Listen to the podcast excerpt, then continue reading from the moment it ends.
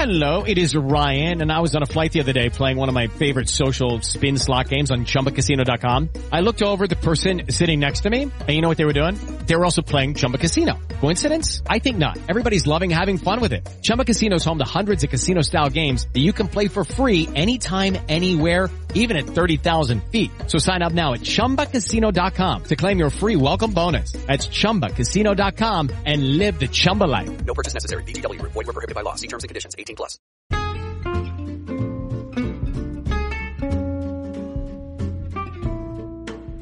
Hello, and welcome to It's a Fandom Thing, where each week I'm joined by a panel of guests to discuss all things fandom from the female perspective. Everything from Star Wars to The Office to cosplay to fanfic. It's all right here, so sit back and enjoy this week's episode.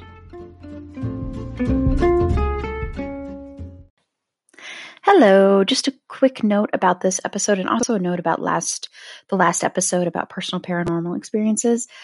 I guess there is some audio glitch in that episode, so I apologize. I tried to figure it out and not sure, but it may sound like uh, towards the end we kind of switched from Susi to me in a kind of weird way. So I don't know what's going on there. Maybe it was a ghost or something. So I apologize for that. And then the other little note is you will notice on this episode, Sasha's on this episode as well. And we recorded this episode, the Paranormal Films episode, before the Paranormal Experiences episode. So that's why at the end of this one, Sasha says she will not be found. She doesn't give her Instagram away like she does in the personal paranormal experiences. So just wanted to explain why that may sound weird. Thank you. And I hope you enjoy this episode. Hello, and welcome to It's a Fandom Thing and our final episode celebrating all things horror. In this episode, we are going to be talking about paranormal films, and it looks like it might just be Sasha and I. I'm hoping Susi can hop on, but it might just be Sasha and I having a really good discussion. And um, she may be muted at parts because when we talk about the Sixth Sense, um, just kidding. but before we get into that, just a quick just a quick housekeeping note um, that we are taking listener support for as little as 99 cents a month to 9.99 um, and what you donate to us goes to getting better audio equipment um, which is all which we always could use um, better editing equipment better everything just to make the podcast uh, run smoother and make what you listen to sound better and also, of course, 50% of that is going to be going to uh, various Black Lives Matter organizations. We're going to highlight one per month. We're, I'm going to select one, and since I didn't get to announce it yet because I'm not positive who it's going to be, I will probably announce it on our Stranger Things episode. So look for that announcement coming, and then whatever organization that is will be getting 50% of what we have um, on November 30th. So just a heads up on that. Okay, so before we start talking about paranormal films, Sasha, tell me one thing that you're excited about right now in pop culture. Um, so I binged all of the Haunting of Bly Manor. Uh, I figured it was within the theme of this week's episode, so I did that. Um, not as good as Hill House. Still fun still fun. Like I said, it's like, you know, it's a ghost story. It's like pizza. Even if it's, you know, mediocre, it's still pretty good, right? Um, and then small British children are terrifying. I'm just going to put that out there. And, you know, we could probably do an episode next Halloween season about like creepy children in films, like Children yes. of the Corn and, mm-hmm. you know, Damien and all that kind of stuff. Um, because small children should not be in horror movies. It's just creepy so I agree. I think that that's that's a good idea, you know, and it's it's funny because we'll talk about a couple of kids that even in in the movies we're going to be mentioning can freak you out. I think. Mm-hmm. So yeah, yeah, definitely. Even if they aren't supposed to be creepy, I think there are certain things that some of these kids do that's kind of creepy. But yeah, I agree. And Children of the Corn, oh my gosh, that movie will always terrify me because of those kids. They were so creepy, and that's one of the reasons cornfields terrify me. yep, it's fair. It should. Yeah, yeah. Um, and this is Erin, and what I'm into is I took Tiffany's advice from our vampire episode, and I went ahead and watched um, two of the Blumhouse movies that are on Amazon. I watched the ones that she recommended to start with um, Evil Eye and The Lie. I will say I sort of liked Evil Eye, but I didn't like it as much as I was hoping I would. Um, but The Lie was a lot of fun. I would not classify these really as horror movies. Evil Eye is a little bit closer to them, but they're much more, especially The Lie, like psychological thrillers.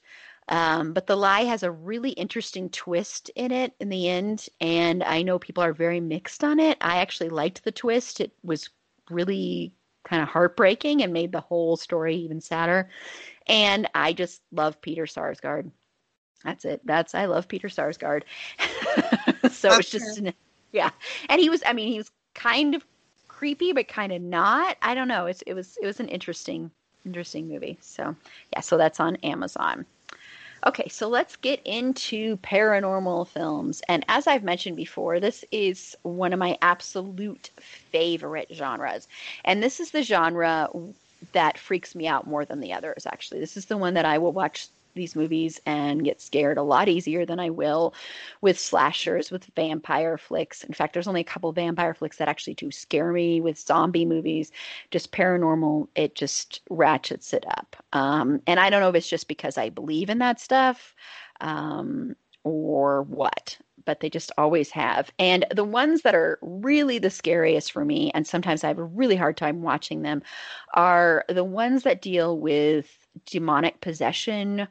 Um, those ones really, really get to me. Um, but I want to ask you, Sasha, how do you feel about those films? And do you have a favorite in that genre and that subgenre of paranormal films? So it's funny because I was looking at the list and it's like The Exorcist, and I know I've talked on here before that The Exorcist, you know, I count that as the first horror movie I saw because my mom went when she was pregnant with me, which tells people how old I am. That's fine. Um, so, and I know that you, several people can't watch it again once they've seen it.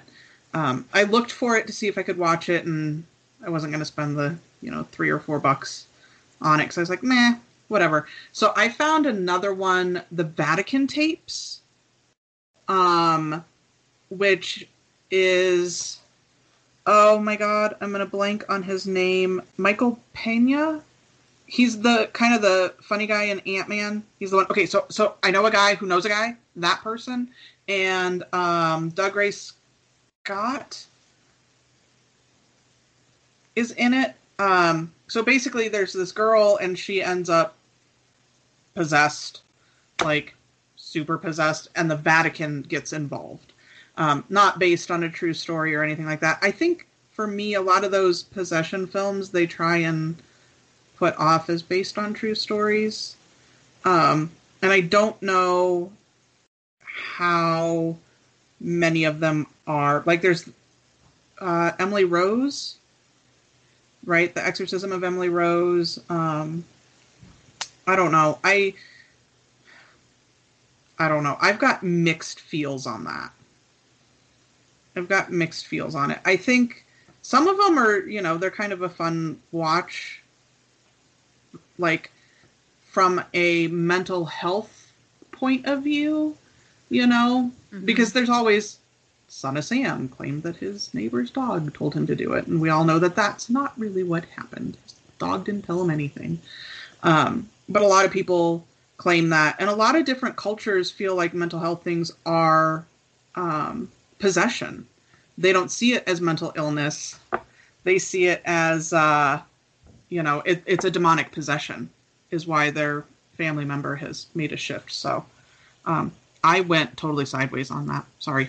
No, no, no, no. It's interesting that you say that because, like I mentioned um, on our vampire episode, I've been watching the show Evil. Mm-hmm. and Evil, you know, talks a lot about, um, you know, possession and they do so, and and there is a woman who doesn't really necessarily believe in this stuff um, and, a, and a man too and then a guy who's studying to become a priest and what's interesting about that one is every single one so far when they've gone um, their exorcism route or you know because they demon possession and everything like that it's always been that the person actually has a mental illness or something in their environment is causing this to happen or something like that, or they're faking it, or someone's implanted in their mind that they should do this to get away with something. Mm-hmm. And that's what's that's what I like about that show is even though I think there is stuff in there that is going to turn out to be real, and I do think they're eventually going to probably have a real demon. It also doesn't automatically say every single thing they do is definitely a real possession. Um, and I and that's what I think is so interesting about that show. It's such a different way to do that because I agree. All these ones that are supposedly true stories, um, you know, I, I don't know. I I don't necessarily believe that this stuff can happen in real life. But, however, because of all my personal experiences, I do believe in pure evil. I do believe there is pure evil in the universe. Um, but it's hard for me to believe in, in this. And I think it's because it, it kind of scares me. Um, it's just like with with um, The Exorcist. The reason The Exorcist bothers me is because I I've I've done Ouija boards a lot. I think Ouija boards are something you should never ever ever ever mess around with. Um, and I don't know, there's something about it that it just hits too, it sounds so weird to say this, but it hits too personally just because of all my experiences that I've mentioned on the personal paranormal one. But just because of all my personal experiences, it's just harder for me to watch because I fear that stuff happening. Even though I don't necessarily believe it, I still fear it, if that makes any sense at all. Um, no, I think it totally makes sense, and I think that's why I'm so like, I, I don't want to sound wishy washy or like I'm waffling, but it's, I don't, you know, is it there? Is it not? Is it legit? is it not? It, are there other issues at play?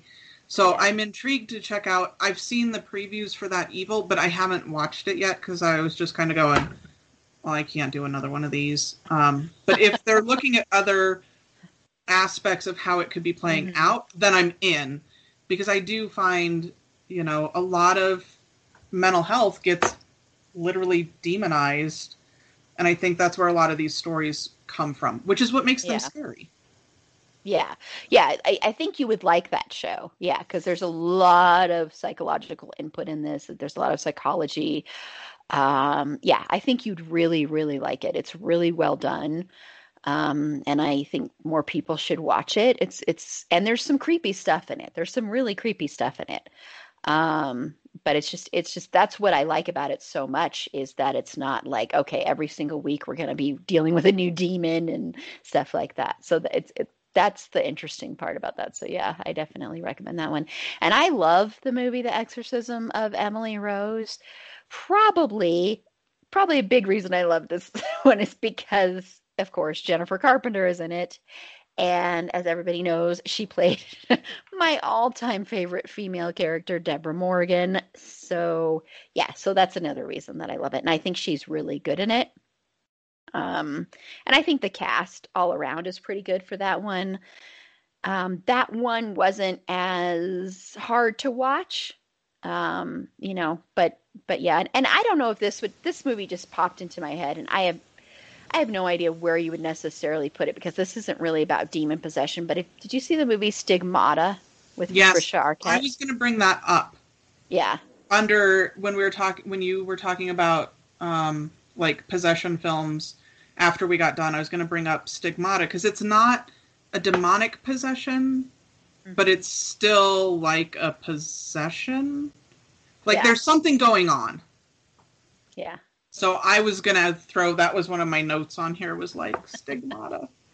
oh, that's awesome though. I think that's cool that I that popped into my head because I, I love a, that movie. It's a really good movie. Yeah, if you haven't checked it out, listeners, um, I highly recommend that one. And I think Patricia Arquette is very, very good in that one. So, yeah. Okay, and good news Susi was able to hop on. So Susi is on. So I'm going to have her just tell me one thing that she's into right now in pop culture. And then if she wants to just segue right into just giving me her th- opinion on demonic possession films like The Exorcist.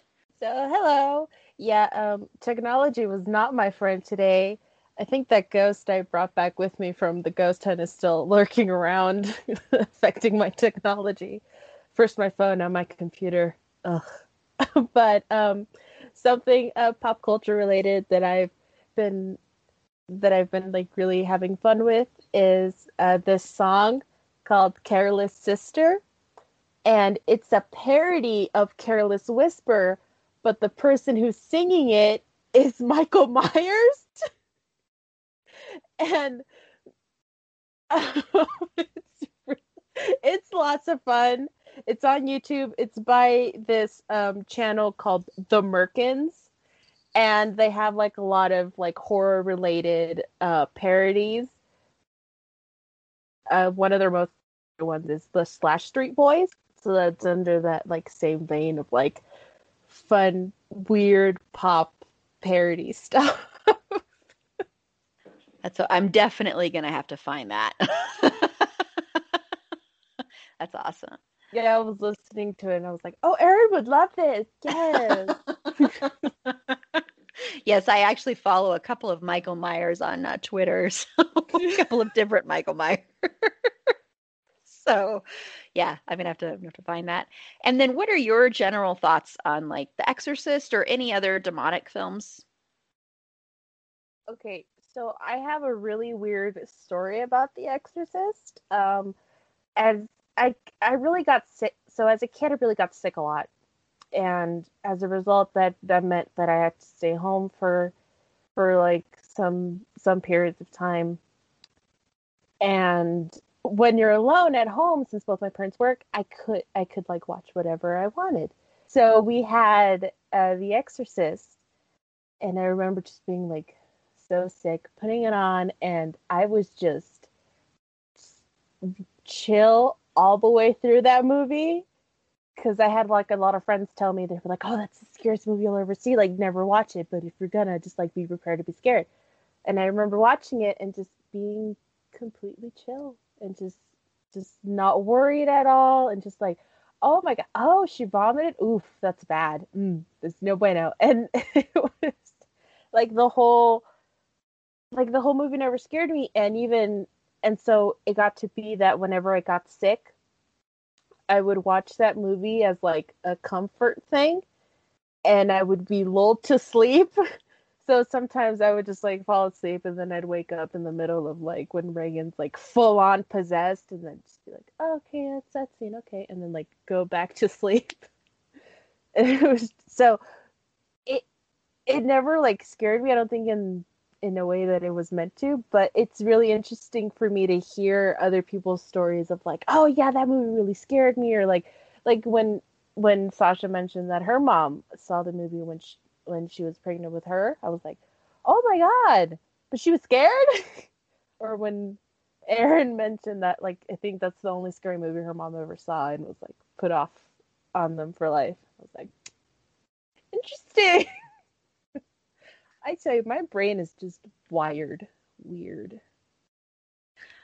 No, that's just that's really interesting. I think there are movies like that that do not affect us the same way they do other people, and I think it's interesting that it's a mo- that it's a comfort film for you. That's because I can't even listen to clips. I can't hear the music. I can't nothing. It just it bothers me too much. Um, and so I just think that's just that's so fascinating to me, and that's really cool actually um, that it has a different effect on you. And I'm sure there are a lot of movies that are like that with people where it's like supposedly so scary and it doesn't scare them at all. Like I think Jaws is one of the most boring movies ever made.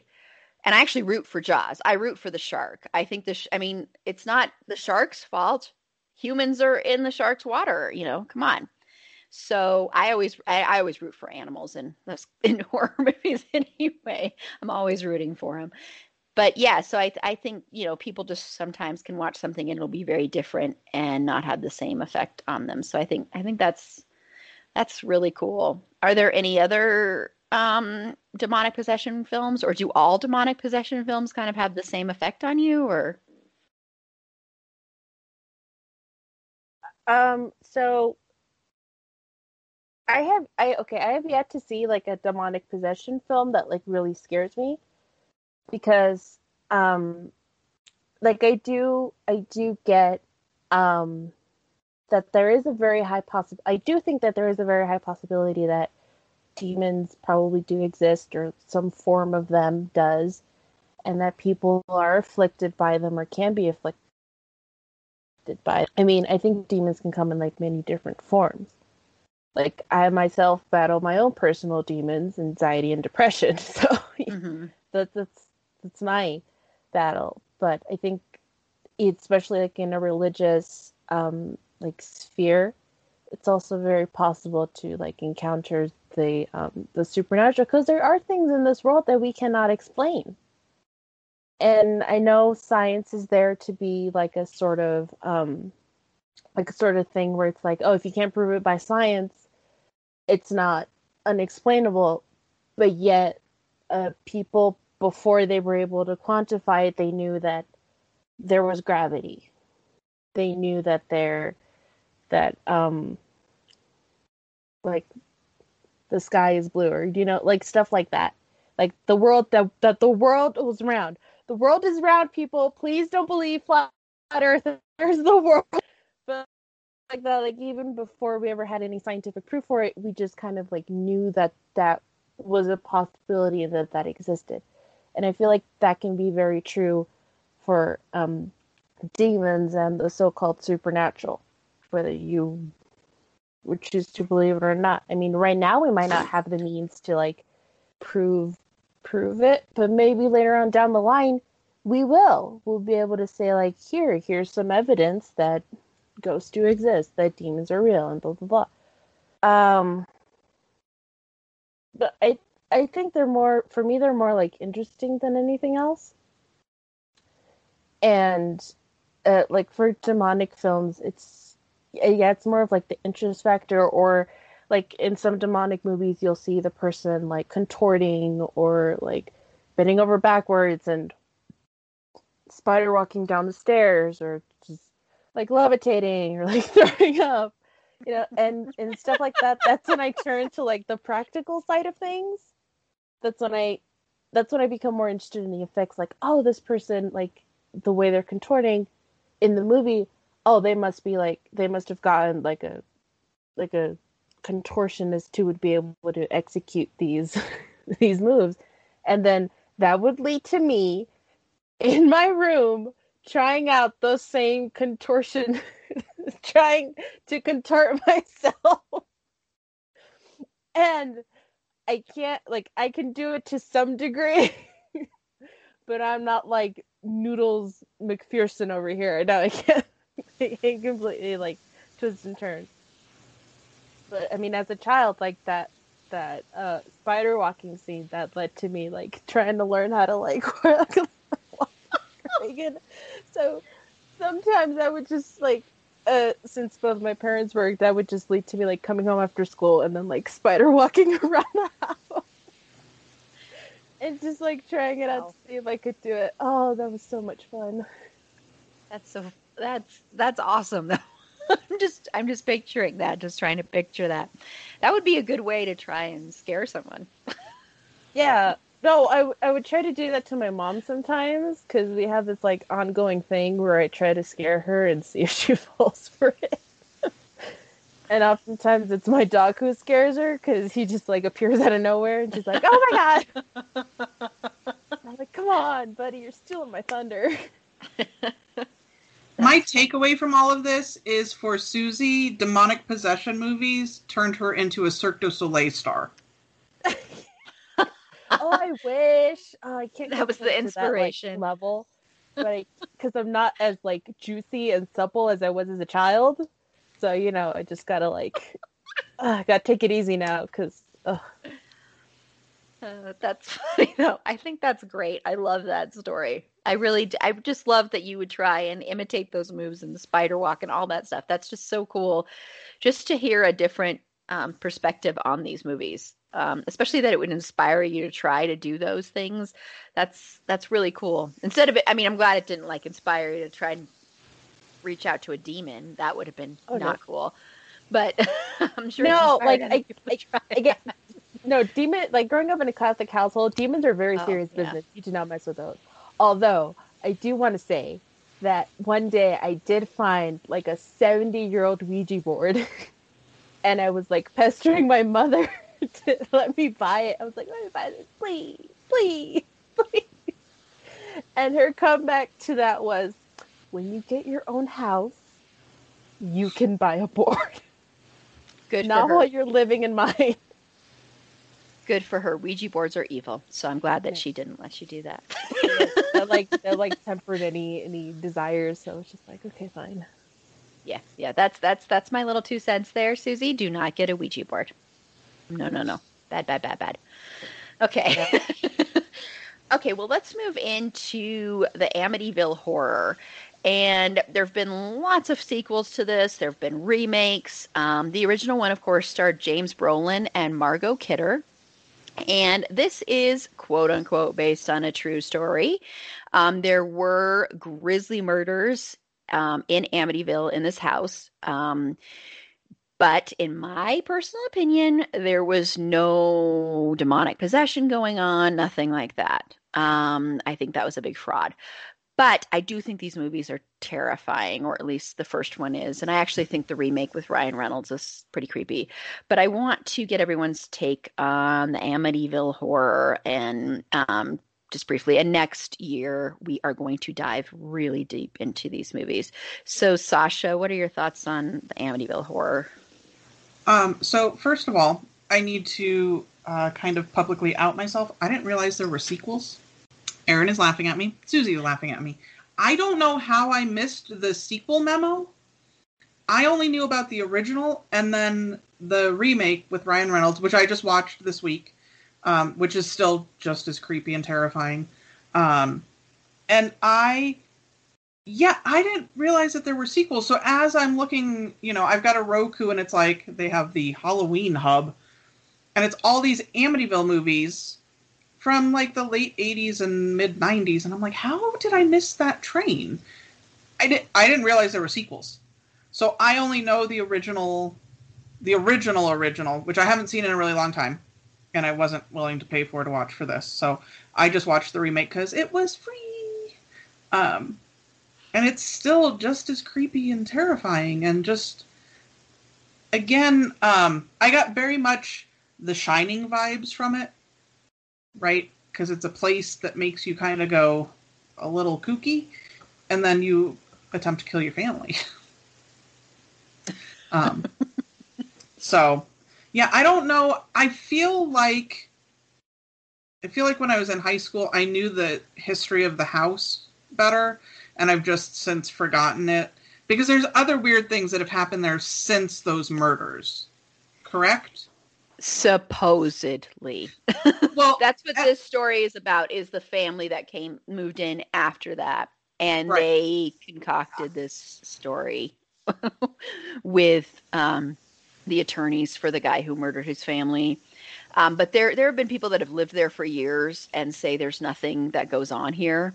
Mhm. Um, the current, I believe, the current residents have said that that nothing happens here. Um, you know, they they shot eh, the Amityville Horror was not shot in Amityville because they refused to let them do that, so they had to find another house. I believe it was in New Jersey. Um, yeah, because they won't let people do that because this this whole thing has kind of ruined that town. Um, yeah, so I do just want to say that the house with the eyes, houses should not have eyes. So I don't know, like, it's just a creepy house. Houses should not have eyeballs. I'm just, I'm just saying that. Okay. No, I totally agree. I think it's the creepiest house ever. I agree. Yeah. I would never live there ever, ever, ever. I wouldn't even want to set foot in there, even though I even though I believe this is a hoax. I still would never set foot in there. So yeah. Um, Susi, what are your thoughts on the Amityville horror? The Amityville Horror is um a real interesting bunch of sequels. Um, I just like looked them up really quick, and there was one that escaped my notice that stars Meg Ryan of all people, and I wanna I wanna show y'all I like well at least uh, the gals in the in the chat here. I don't know if you can see it, but it had oh no you can't because of the filter. But um, okay, so I would implore. I don't know if you've seen it, Erin, the Amityville 3D, the one, like the poster. Uh, you should look it up, Sasha. It's really funny. The poster has what looks to be like a chicken claw, like reaching out of the house. so it's like out of, out of like one of the windows. So it's just like three fingers going ah. oh, but yeah, I think the most recent one um was like three years ago, I think, with um, uh, I haven't seen that one yet, but I do know that the person, one of the people who starred in it was the actor who played Joker in the Gotham TV series. I just, I just knew, I just knew because of that. Because I was like, oh, let me see what other, because I really liked his acting in that show, and I was like, let me see what else he has like going on. So that that was one of those, and I didn't think I ever got around to watching it. But um, just yeah, like okay, so I found out about this movie um, not through the movies, well, about this series of events, not through the movies, but um, one day, um, I think at the Goodwill, uh, they had like this DVD that said Amityville Confidential, and I got it little old me thinking that that was the movie. and no, it's just like this like documentary slash dossier of like every like all the murders that happened and then all the subsequent events. And I remember like for some reason that was scary. Just like the way like the narrator was describing everything and the music they put to it, that was scary. So then later when I did watch the movies, I was like, what's this? none of this has like the the like the factor that that like weird little like dossier had the little docu series documentary had.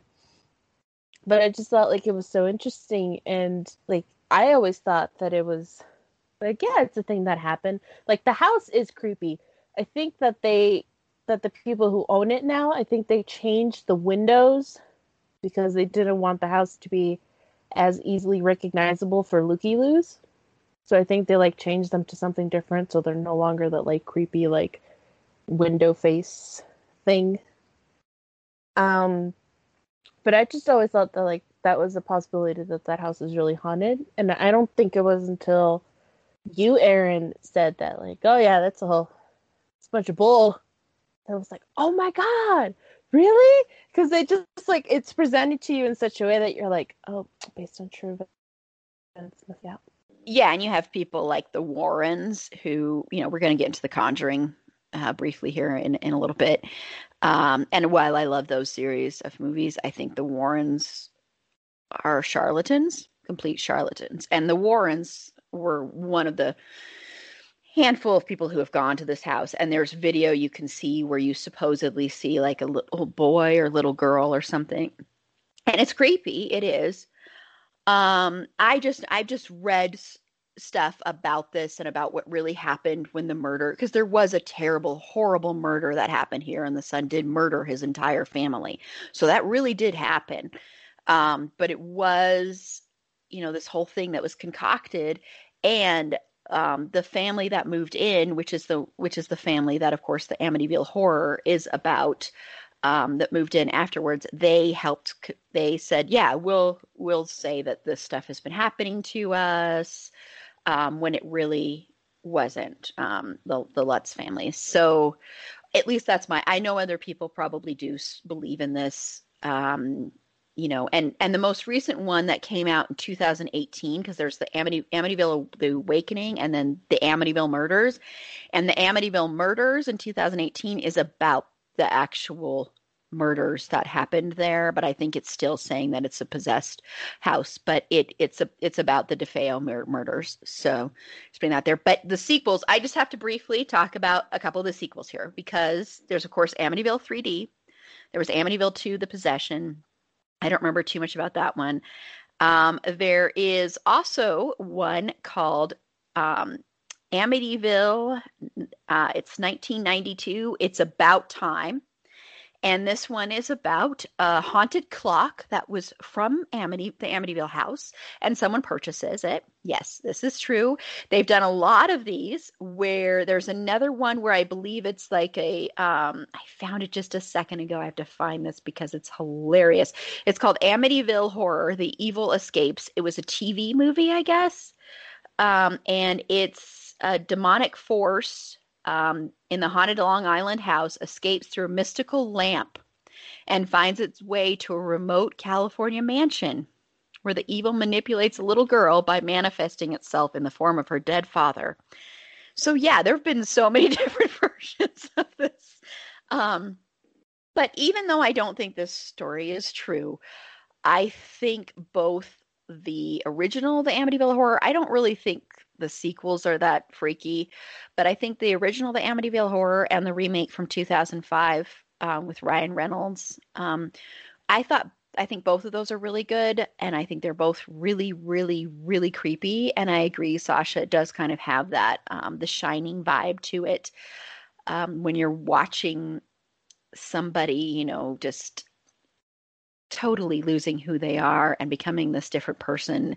And I think both James Brolin and Ryan Reynolds did an absolutely phenomenal job at playing that. Because um, I know a lot of people kind of think of Ryan Reynolds as being more comedic, but he actually is a really good actor. There's another movie he did called Buried, and I really recommend that because he's basically the only person, Susi's seen the only person in the movie. Um, but I rec- I recommend that one too. But yeah, it's they're just very creepy. The scene where the um, window falls down on her hand. I know it seems like a simple little thing, but to me, that just always freaked me out. I can't quite explain why. Um, the flies, um, the you know, and stuff like that plays a much bigger role in some of the sequels. Um, but just little things like that just really, really creeped me out. The scene with the babysitter being, you know, locked in the closet and not being able to get out, that is so freaky. So I think that one does it really well, where you're kind of afraid to look. You kind of want to cover your eyes. Um, it does what a horror movie should do. Um, it's got the atmosphere and it's also got good writing and good performances, which it's hard to find all three in a lot of movies. Um, but sadly, in some horror, that if it turns out and turns out. So I think they're really good. Um, and I'll be really interested next year when we dive into them to see, you know, especially with the sequels, because um, I know Sasha is down for being on that one. I put her down. So we'll see if she ends up watching a bunch of the sequels and what her thoughts are on those because it's really kind of ridiculous. Um, well, now I'm in because I just saw this the third one's little preview with the weird chicken foot. And so now I need to watch this because as anybody who has listened to this podcast and has heard me talk about horror knows, I'm down for some bad B-rated shenanigans and a weird chicken foot coming out at you. I'm in. Yeah, it's definitely a B a B movie. It's right. it's it's so ridiculous, and it came out because you know in the 80s there was this 3d resurgence you know you had friday the 13th in 3d you had all these things coming out in 3d you had jaws 3d so it was like this big thing for a lot of horror franchises would make these. So yeah it's yeah the the sequels are whew, there's something else. Um and we're also going to be covering the next film we're going to talk about here is Poltergeist. And as I mentioned in Why We Love Horror, this was the very first horror movie I ever saw, so it still to this day terrifies me. Um, and of course, this one had a couple of sequels. It also is considered a cursed film by some. Um, it has a really interesting legacy. Um, and I don't know if everyone's seen all of them. And we're going to delve deeper into that next year as well. But I just wanted to briefly talk about this one too, because I think it's one of the most famous um, ones that it deals with the paranormal. And this one deals more with just ghosts, but it also adds in that, that thing that we also mentioned can be problematic um, with the Indian burial ground. So it can be a problematic trope. And as Rebecca pointed out, this is also, I guess, based on the fact that here in Denver we had Cheesman um, Park, which was a, an old an old cemetery, and it ended up getting built over, and they left the bodies there. So that's what she said. This was loosely based on, which I didn't even know that, but um, but so that's very interesting. So I want to get everybody's thoughts on Poltergeist and even the sequels, if you want to mention those, if you've seen them, Sasha. Um, yeah, so I recently watched rewatched Poltergeist again. Um, and I know a lot of the these older horror movies don't really hold up, but can I just say that one's still creepy? That tree that tree. Oh, to be fair, it looks really kind of cheesy and corny now, but that tree, the whole concept of the tree is not okay. Cuz I yeah, no, I'm not I'm not down with the tree. Um what cracked me up cracked me up. Yeah. About this movie is when the everything started shifting in the kitchen and she figured out that she could put Carol Anne in the circle, put a little football helmet on her and let her slide across the kitchen floor. Like, why why are we doing this? This is not a game. What are you doing? You know, and she thought it was kind of this fun thing, and then it all goes very, very wrong very, very quickly. Um, so yeah, there are some, you know, there is the problematic, but it's funny because I don't know. I didn't hear them say that it was an Indian burial ground. It's a cemetery. It's just an old cemetery because he takes him up to the top of the hill at one point and he's like, This could be your view. He's like, Well, there's not much room for a house with the cemetery. He's like, Oh, well, we'll move it like we did the other one. So I don't remember there being a Indian burial ground. I thought it was just a cemetery. That could have been something that came up in the sequel because I know in the second one, I believe, because there's also the whole thing that comes up in the second one. There was also a cult and all this stuff, um, and the creepy, creepy, creepy, creepy guy, um, who's trying to get Carol Anne. Um, so I, so I could, so I could be mistaken on that. I just always Okay. think of it that way because um, I think it was in the sequel, but maybe I'm wrong about that. But Well, no, it's definitely they moved a cemetery. Moved in air quotes, also known as we just moved the headstones and didn't move the bodies, which is why bodies show up in the swimming pool. Can we talk about the swimming pool real quick? Like, what? Why? Why are you falling into the swimming pool and why is it nothing but mud so she can't climb back out? Somebody explain this to me. I don't get it. Why is this not like danger zone roped off, nobody allowed in there, like cover I help. I think the Yeah. one thing I can say to that is it's the 80s. Cause you know that like nowadays there would not be like an open like swimming pool. There would be like various signs, various cordoned off areas. there would probably be a ladder inside the pit so you could get out in case you fell in. It's true. It's I not mean, up code. It was Yes. Wild West. The 80s were kind of the Wild West. Uh, I have one last thing to comment on the Poltergeist, and it ties into Amityville Horror and some of the possession stuff as well. But um, the animals always know. mm-hmm. Yep, they do. Animals always know when something spooky is going on. So Yep. there's my two cents. Yep, very, very true. Always listen to your animals. When they're telling you something is off, listen to them because they know. Yeah. Um, Susi, what are your thoughts on Poltergeist? Yeah, I have to agree with the whole comment that the animals always know because they they can sense things that we don't and I know sometimes okay, sometimes my dog is a total himbo, but when he feels something is wrong, I'm to trust his gut. Cuz sometimes okay, I have to take sometimes I have to take him out to walk like when it's really dark out and if he doesn't want to go in a certain direction, then I don't go in that direction because he can probably sense something is off and i'm not gonna like expose myself to the creepies and the ghoulies. I'm not or like some some murderous dude with a knife maybe is like waiting around the corner my dog's like no also i think like the only time i'm ever like in true fear in a horror movie is when there's an animal involved. I'm like, oh, please don't let anything happen to them. Please, no. I can't take it if something happens to the sweet animal. I can't. I'm like, no. Um, but I I think it's the whole the the movies really the poltergeist movies are really interesting. And also it, it, it does play into like the fear that like kids are creepy. Kids will sometimes say and do the darndest things that just like set off warning bells and make you go um maybe this is a fey child and not the child that i was originally given. Uh, but it's or just stuff like that where it's like this no. I feel like if there's ever a moment where you see your child interacting with the unknown just throw the kid away. Just just throw the whole kid away. You don't need that mess in your life. No amount of sage will fix that.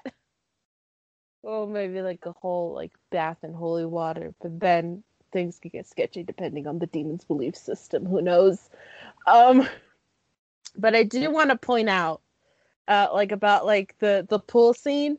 Okay, it was cheaper to use real skeletons rather than make molds, and it's they they were real skeletons. But don't worry, they didn't use like they didn't go to the local cemetery and like borrow a couple of bodies.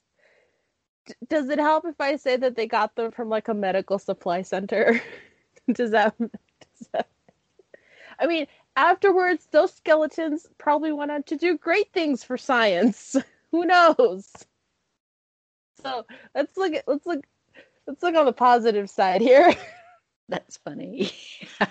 yeah, that's that's one thing I I don't know if everybody knows that, but yeah, that's those those were real skeletons there in the pool with her. Um yeah, so that's that makes that makes that scene even creepier, I think, when you know that. But yeah, like I said, this movie was the first one I saw, and it still terrifies me. It made me afraid of clowns. It made me afraid of getting the the scene where he peels off his face in the mirror. There's something about that that's just so. Oh, it stuck with me. Um, I also was for years afraid. It doesn't happen anymore with the way TV is, but I was afraid of when networks were going off the air and not just the static uh, but the stuff that they would play beforehand um, I was always like, oh my God, I got to change the channel. I can't watch this. This is so terrifying. Something horrible is going to happen. I'm going to get sucked into the TV or they're going to come out of the TV. I'm going to hear voices. So yeah, that, that always terrifies me. And I want to say really quickly for that um, Indian burial, burial, burial ground, I can't find anything on that, but I know in the second one, what I did find was um, that they had um, a Native American join them, an elderly Native American. So it did play into that another trope, you know, having the um, the wise Native American, the wise. I don't remember he was a medicine man in there, played by Will Sampson. Um, was in that movie. So so that might be where I was sort of getting because in the second one it's a lot about um, the very, very, very creepy Reverend Kane, who was a religious zealot responsible for the deaths of his many followers. So, yeah, just throwing that out there. Um, and then I don't know if you know this, but the family um, that lived in that house that they filmed the exterior, not the interior, but the exterior. Um, still lives in that house. So it's still the same family living in that house. It still looks the same. I just saw it on some recent show. I think it was on Cursed Films on Shudder Um because um, they talk about Poltergeist. Hey, I got my Shudder mention in. I was just gonna say, I'm like, and how far in are we before Shudder is brought up? I know. Actually, it was pretty far in before I brought. Sh- I'm impressed. I feel that what I should do is I should just like grab a plug and just like label it Shudder, and whenever Erin mentions it, I'm just gonna like wave it in the screen. For the plug, yeah, yeah, yeah. I would a if I hey, you know, I will gladly, gladly take you as a sponsor, Shudder. um, but yeah, but in in that they people still visit that home, which must be just really annoying, um, and just take pictures on the outside. But yeah, they didn't film any of the other stuff. Um, like any of the interior scenes were not filmed inside the house. That was um, something they built. And then, really quickly, before we take a quick break here, has anyone seen the remake, the Poltergeist remake that came out a few years ago in 2015? No? Nope. I didn't know they made a remake. Yep, they did in 2015, um, starring one of my all time favorite actors, Sam Rockwell, and Rosemarie DeWitt, and a bunch of other people. And it was kind of the same story. Um, but yeah, it wasn't it wasn't very good. it wasn't creepy, so it wasn't it wasn't very good, even with Sam Rockwell being in it. So I just wanted to see if anyone else. Guess not. Okay, well, we're going to take a quick break. And when we come back, we're going to move sort of into the present day here. Um, and we're going to talk about first, we're going to talk about ghosts reaching out for help. And we're going to focus a lot on the sixth sense and stir of echoes. We can mention some other ones if people want to bring up some other ones, but this will be more where the reason people are seeing spirits is because they need help because human beings did something horrible to them or they need to say goodbye or something like that. So we'll be back in just a minute. And now I want to turn to another little trope you will see in some of these movies, and I love this one is when ghosts are not the bad guys in the film. They're actually the ones they're reaching out for closure. They want closure. They want to get um, sometimes they want to catch a killer, those kind of things. And you see it a lot in The Sixth Sense, of course. I think that's the most well known one that does this. And then there's also a movie called Stir of Echoes. So we will first um, delve into The Sixth Sense a little bit. And I know that we were going to have people on that were going to love this movie as much as me. But I happen to know that the two people on here do not have the same affection for this movie. So I will just talk about the Sixth Sense, and they don't get to add anything. I'm just kidding. I will let you guys. I will let you guys start because, of course, because then I get to end it on a positive note about this this movie. I know Sasha's already touched on a little bit why she doesn't like this movie, um, but so I'll turn it over to you, Sasha. So tell me why you are so wrong and why you do not like this masterpiece of a film. so I am unpopular opinion that I do not like The Sixth Sense. I am horribly, horribly wrong. I'm amazed that Erin has let me still on the podcast on this episode about paranormal films. I'll keep it super short.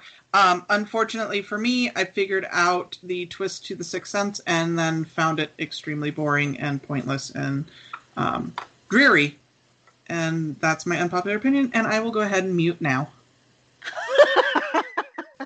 well, and see, I can. I mean, I'm I'm joking, be, saying that you know you're wrong. I mean, you are wrong, but um... fair. It's fair, but I also I'm not an M Night Shyamalan fan. Me either. At all. Either. Me either. I don't yeah. like the guy at all. But but um but I understand. If I had known going in the twist, I probably would have been upset. I mean, I've spoiled myself for a lot of movies where there's twists. Like I've gone ahead and listened to things that I knew were going to be spoiling things. Like I got spoiled on some of Get Out um, before I saw it, but I still loved it. But but I think with this one, I could see how that would lose its power because that scene to me with the reveal of of course we're going to spoil it here with the reveal that bruce willis's character has been dead this whole time that whole last scene with his wife i think is so emotional um, that if you didn't that if you already figured it out i can see how it would lose some of its power there. So i can totally totally understand that. And if this movie came out today it would be spoiled within the first day you know because you didn't back then you didn't have the social media that we have. So yeah it would have been sadly spoiled. Okay so Susi you want to explain why you're wrong as well? Susi Susi are you there she left. she uh she gave the finger up like hold on a second and then disappeared. She's so wrong she had to leave the building.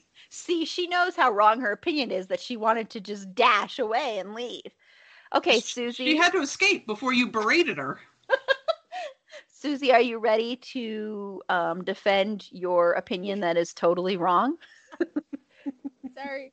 Uh, my, my dog was going a little crazy. Um, so okay, I, I know Erin and Sasha said they're not big M Night fans, and listen, after what he did to Avatar: The Last Airbender, I am wary to trust him with anything now. But like the only two film of his that I have somewhat of a soft spot for are uh, The Village and uh, Lady in the Water, I think. Listen, listen, I see your face of disbelief, Sasha. I, I, I really like The Village because I have a really big crush on Bryce Dallas Howard, and seeing her in period clothing does something to me. All right, all right, and also like the violin, the like the violin music in that movie is also pretty good, and also just again, was she also in Lady in the Water? I think so. Again, she does things for me, so you know, it's it's it's mostly that, but um, okay, so this is like a really big left turn. Uh, okay, um, I watched Fifty First Dates as a kid, and in that movie, uh, Drew Barrymore is like has like short term memory loss, and she only remembers a day or whatever. And the only day she keeps repeating is the day that her dad gifted her the Sixth Sense for her birthday and so she, she and her family just keep watching it over and over again. And so each day she relives the twist ending and she's like, "Oh my god, I can't believe he was a ghost." It's just it's mind-blowing and like her whole family's like, "Yeah, I know. What a surprise." because they've seen this like for they've been seeing the same movie for a little bit over a year and they've had to act surprised each time but that kind of like spoiled it for me. So then later when I did watch it, I was like, the mystique is gone. Like there's no mystery here. All right. I mean, I guess it's pre- I mean it, it is pretty good acting from Bruce Willis and um I think Haley Joel Osment is that the kid's name? Yeah. I mean, it's pretty good acting from both their parts, but just like the mist the it's not like when you when you get the ending spoiled for you or when you know what the ending is then you're just like that's it. No mas. Yeah see i i can understand that. Um okay so now i'm going to tell you why this movie is means a lot to me. Okay, this movie means a lot to me. This I actually took my mom to see this on one of the showings. I saw this movie in the theater maybe 3 or 4 times at least. Um this to me was the most accurate depiction of what it's like when you really have paranormal experiences your whole entire life. When you see spirits occasionally, when you deal with spirits, when you walk into a place and you see stuff that other people don't, or you know things that happen there that didn't. This to me was like, wow, this person really did their research, really knows what they're talking about. And Haley Joel Osment's character and the way he um, played that part, uh, you know, he truly one of the best child performances ever, in my opinion. Um, and of he was just so brilliant and and I I have a soft spot for Bruce Willis and I always will because of Moonlighting. So I really loved him in this too. And so for me it was an emotional journey kind of movie. And I took my mom to see it to be like, "Mom, I just want to sort of explain to you what has been going on my whole entire life and all these experiences I've had, which were nowhere near on the same level, but we're still kind of had the same feel to it. And so I was like, I want you to watch this and you'll be able to get this better than I can po- probably explain it to you. So for me, this movie means a lot on a very, very deep level. Um, and the scene at the end when he's talking to his mom in the car, who play, play, played by the brilliant Toni Collette, and he's coming clean to her and finally telling her what's going on and he talks about her mom visiting him and all that stuff. I was just a mess when I first saw that. I just was sobbing and then I cried a lot at the reveal as well.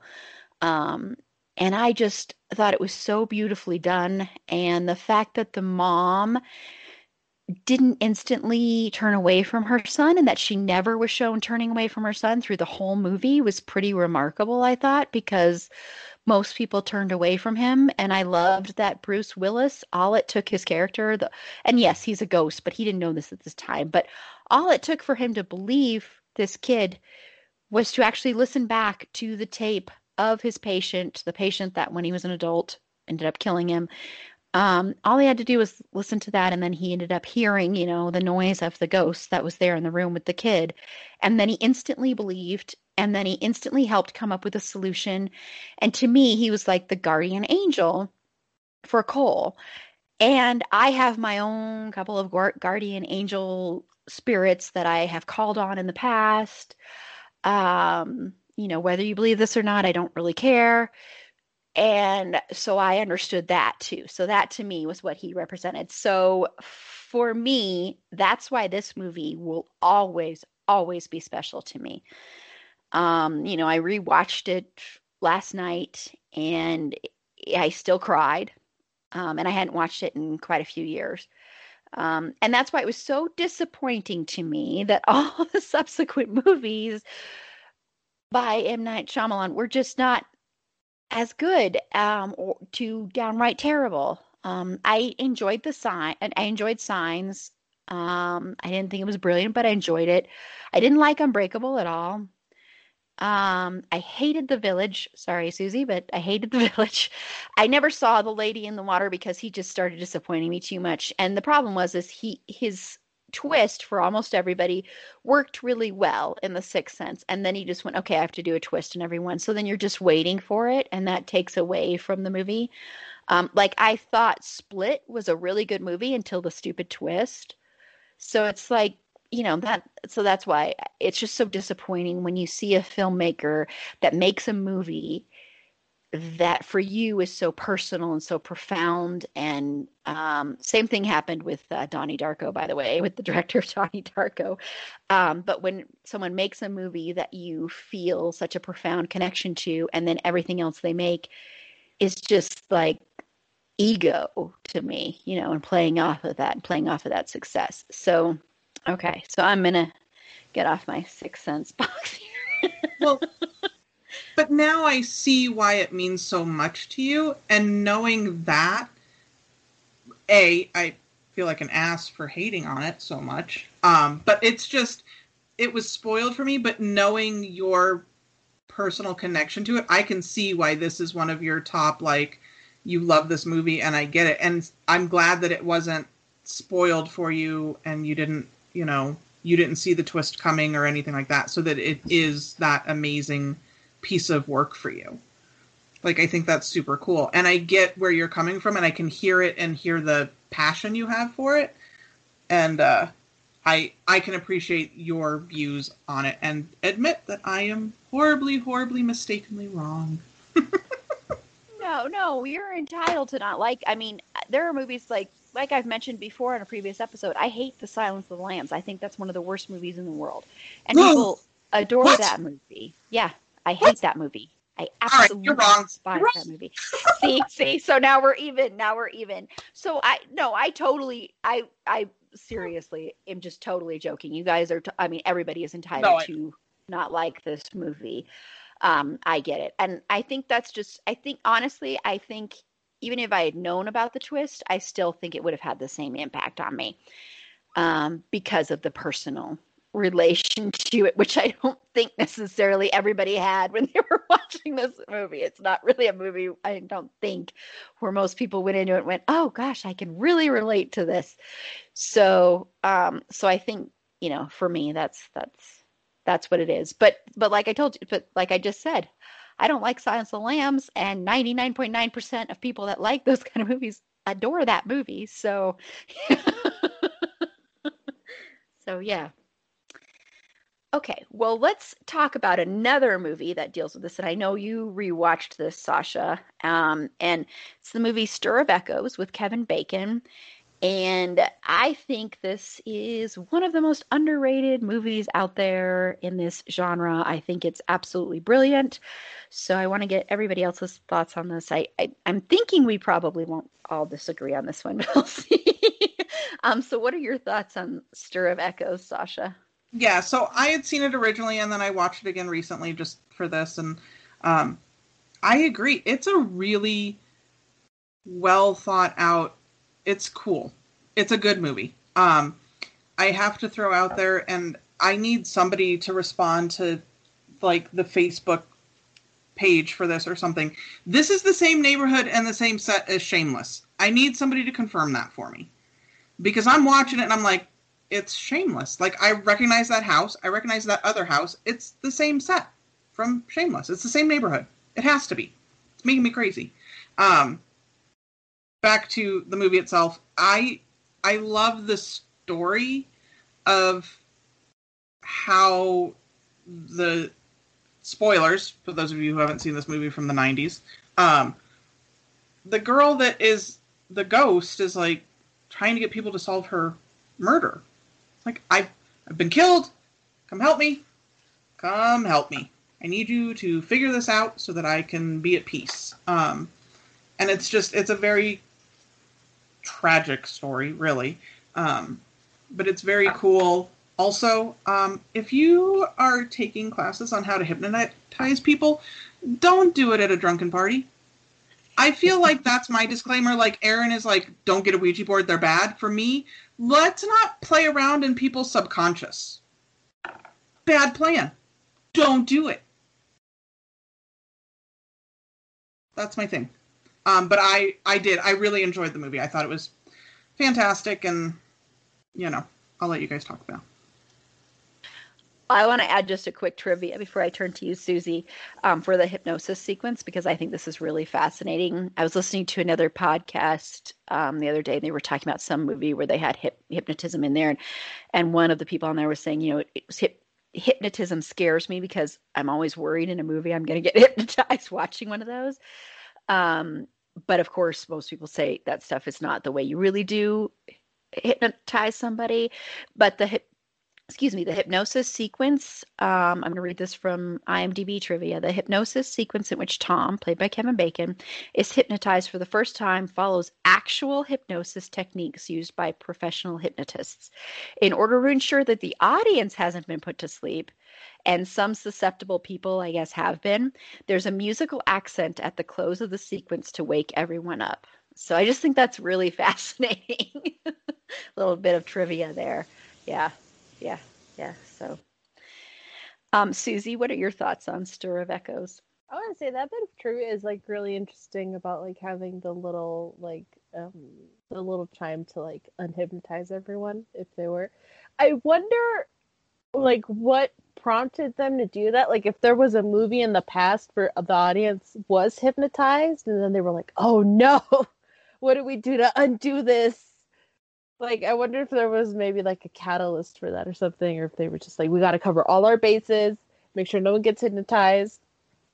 But I mean that that is really cool. Um, I do agree with Sasha. Don't mess around with other spirits and other people's heads, even less so when you're inebriated or under the influence of something, because that's when things can hit the fan, and you don't want it to.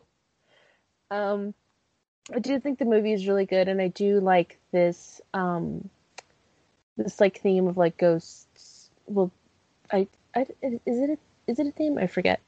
Um, well, this like uh story uh point of um uh what's it called of like ghosts reaching out for help because uh, my own family has come across this a few times where like they have had ghosts like reach out to them for help and then they go about like seeing how they can help them and, and like aid them in moving on and forward and such.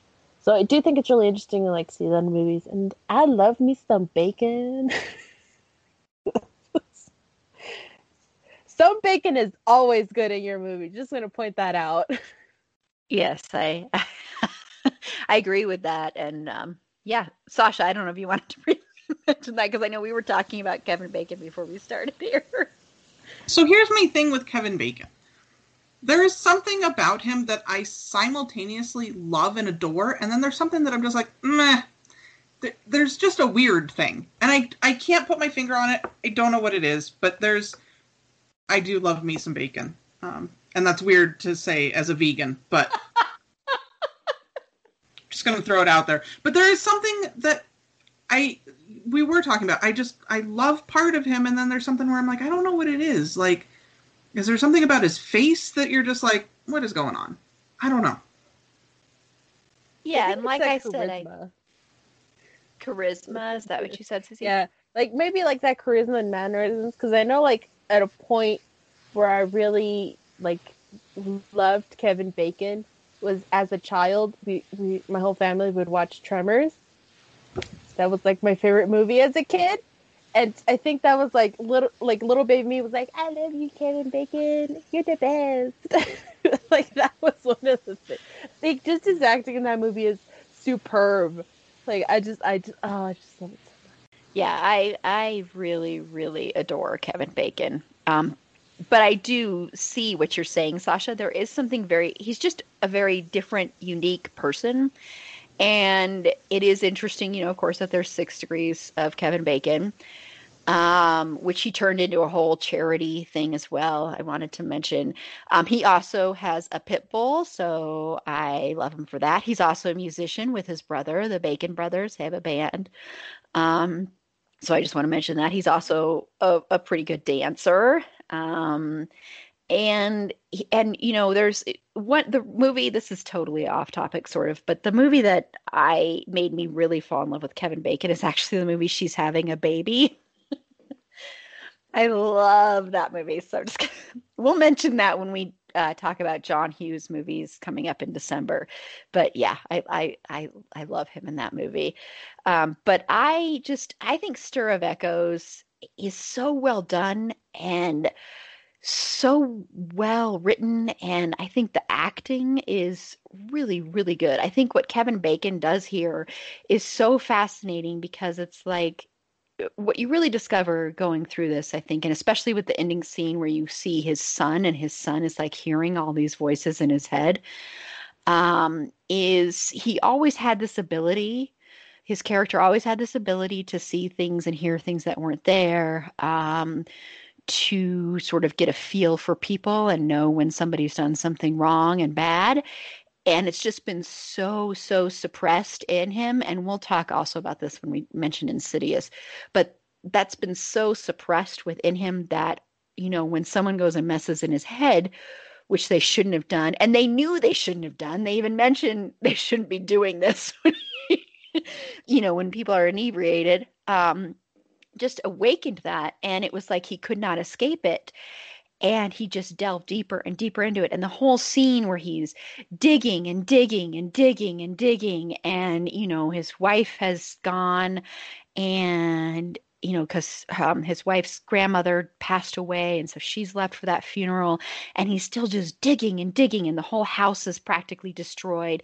And you can see that there's kind of this edge of like he's doing something great but there's this edge of almost insanity there, kind of edging over to even being almost like um, you know, the dad in The Shining or people from Amityville horror. That's what I think so interesting about this movie is watching this character who seems like such a cynic going down this path where he's basically all that cynicism is sort of going out the window and him having to deal with that and his family having to deal with that. So yeah i, I think it's just a fascinating movie and um, it really really made me look at the song um, paint it black you know by rolling stones in a different light. Um, and the whole scene where you see how the ghost, the girl was murdered, how brutally she was murdered and attacked is so creepy and heartbreaking and that whole ending everything just you know it's really kind of it's a really tragic tragic story um, that i think is so well done and i will mention really quickly and i've never seen it there is a sequel to this movie Yeah, I never watched it, but there is a sequel. Um, let me see again when it came out. I should have, but yeah, I'm I'm guessing nobody else saw this. Stir of Echoes: The Homecoming. Rob Lowe is in it. Nope. I am not up on my sequel game. I feel like after slasher movies, I there are no other movies that need sequels. The only way I can see doing a sequel to this that would make sort of logical sense is if in the sequel it was about the son, because you could see the son had the same powers. But I don't even think that's what this is about because this came out in 2007 and I didn't see it. Um, it's called of Echoes The Homecoming, and it says a soldier returns home from the Iraq War only to be haunted by visions of the dead. So, doesn't sound like it follows the same thing. So, Yeah, it says the only connection to the previous movie is the son who just does Oh, I think like a cameo appearance. oh, a cameo. a- mind. appearance. Can't English. Okay. Yeah, that does. Yeah, that doesn't make. Yeah, doesn't make sense. But okay. Um, and I know there's probably more movies that are. There are a lot more movies that fit this trope that's within the paranormal genre. And when we close out, I'll ask if anybody has any other ones they want to mention. But now let's move on to something that happened um, in the early 2000s a lot, and that's when you would see American versions of Japanese horror films, and probably the two most well-known ones that did this are The Grudge and The Ring. Um, and so I just want to get everybody's thoughts on the American versions of these. If you've seen the originals, please feel free to mention that as well. Um, Sasha? Um, yeah. So, first of all, can we just take a second to appreciate that Asian horror is terrifying? Because their horror is very much like supernatural. You can't outrun it. You can't escape it. No matter what you do, it's going to get you. And that is just beyond freaky.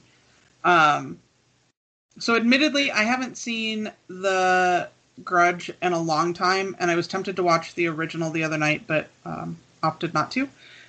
So, from that one, I just remember the freaky, like, it's a lot of the hair in front of the face and that weird crawling and the spider crawl. The, it's weird body movements, is what I remember from that one. And then I did rewatch The Ring, and um, I just want to appreciate a person who goes to the library and does all the research. Because that solved like the whole mystery of what was going on. It didn't solve the issue of you're going to die within 7 days, but it somebody who took the time to do the research and figure out what was happening um, was kind of cool because a lot of horror movies don't do that. They just try and figure out how to beat the bad thing and run away. Um, so I I liked all the research, but I'm also kind of a nerd like that, so it's fine. Um, but again, that one had hair in the face when she climbed out of the well through the TV. It was just don't move like that. Just don't. I don't like it when people move like that. And that little kid also was drawing some very creepy things because it was all in his head too. So, yeah, kids and horror movies, man. Yep, like you said before we started recording, we'll have to do a whole episode sometime just about kids and horror. They're terrifying. Mm-hmm. I agree. Yeah. And Susi, your thoughts on these? As I said with like kids and horror movies, just like throw the whole kid away. You know, you don't need that.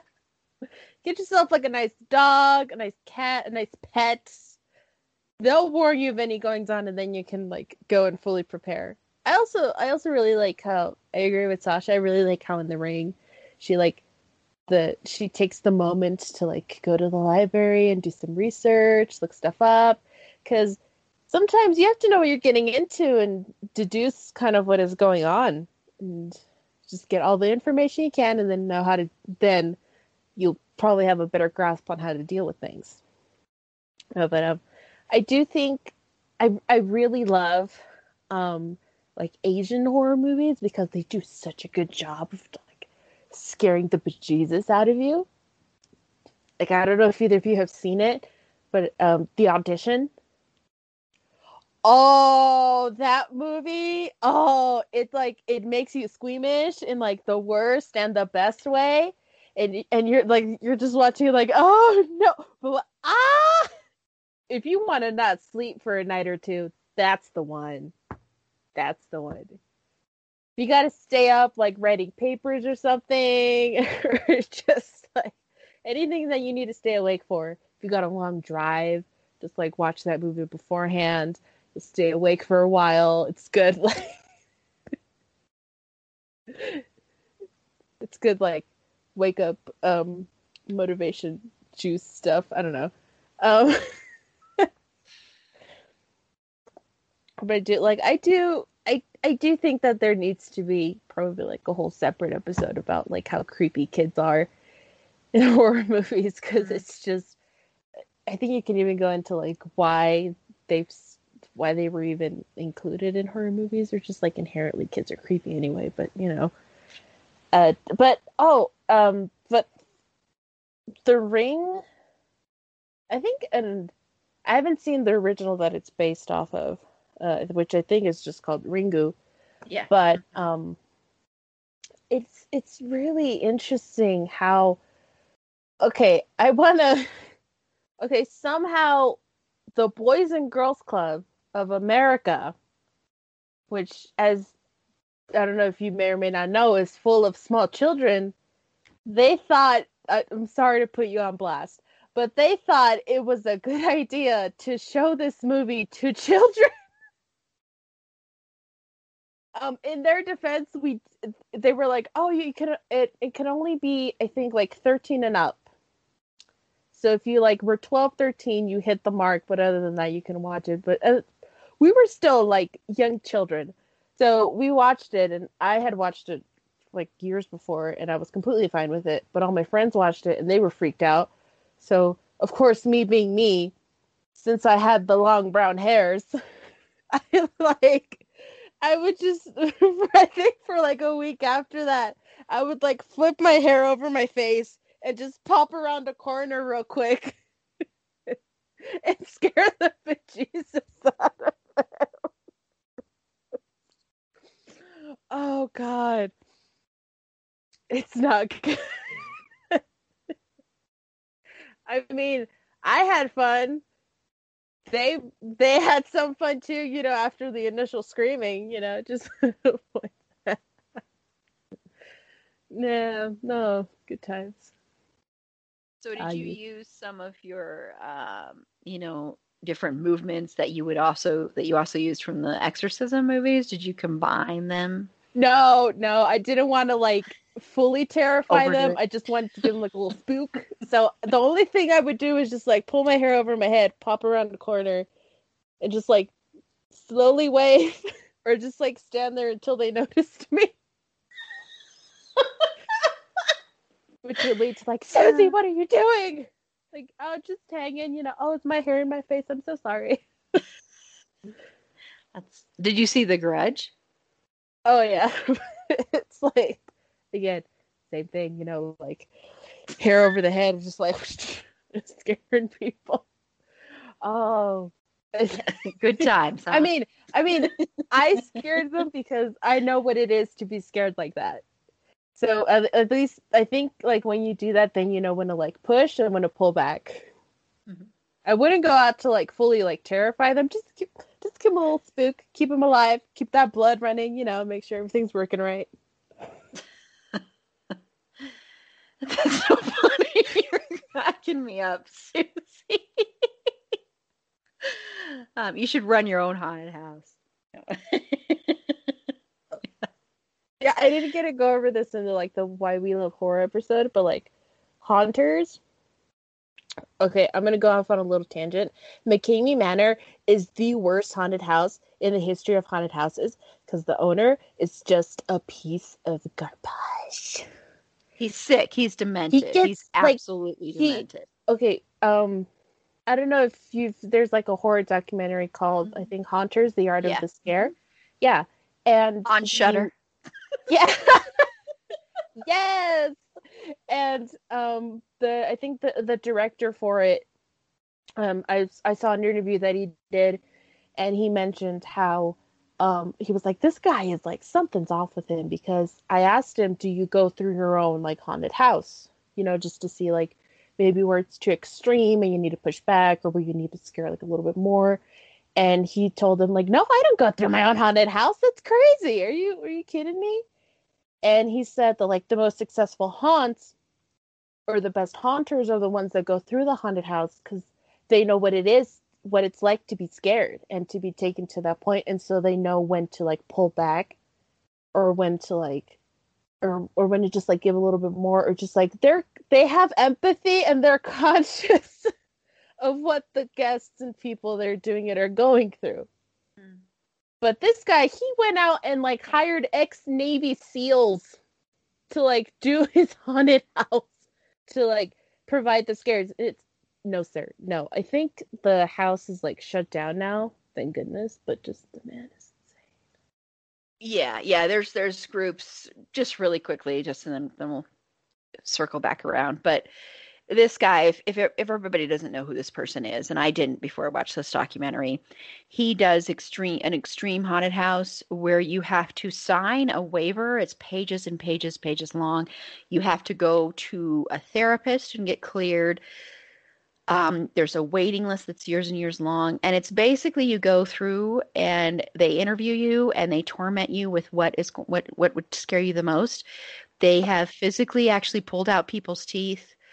Um, they physically harm you. They will give you stuff to eat. You don't know what it is. All this sort of weird stuff. And there's a lot of groups out there that have been trying to get him shut down. Supposedly, he was really abusive to his children, um, emotionally abusive. Um, he, you know, his children have been on podcasts talking about this and when they left. And he's really like a, a, a sociopath. Um, and he really is getting off on this and he films the whole entire thing and uploads uploads the events. It's like hours. It's an, it's hours and hours of torture basically that he puts these people through and he uploads it on YouTube and a lot of people can't make it through. And you're supposed to be able to kind of tap out and sometimes they won't let you leave. It's really just just research it. It's really really creepy and upsetting and disturbing. So yeah. We'll circle back around to um, the ring and the grudge which I prefer the ring to the grudge. I think the ring and I haven't seen the original for either of these, I will say right off the bat, but I think the ring is a lot creepier.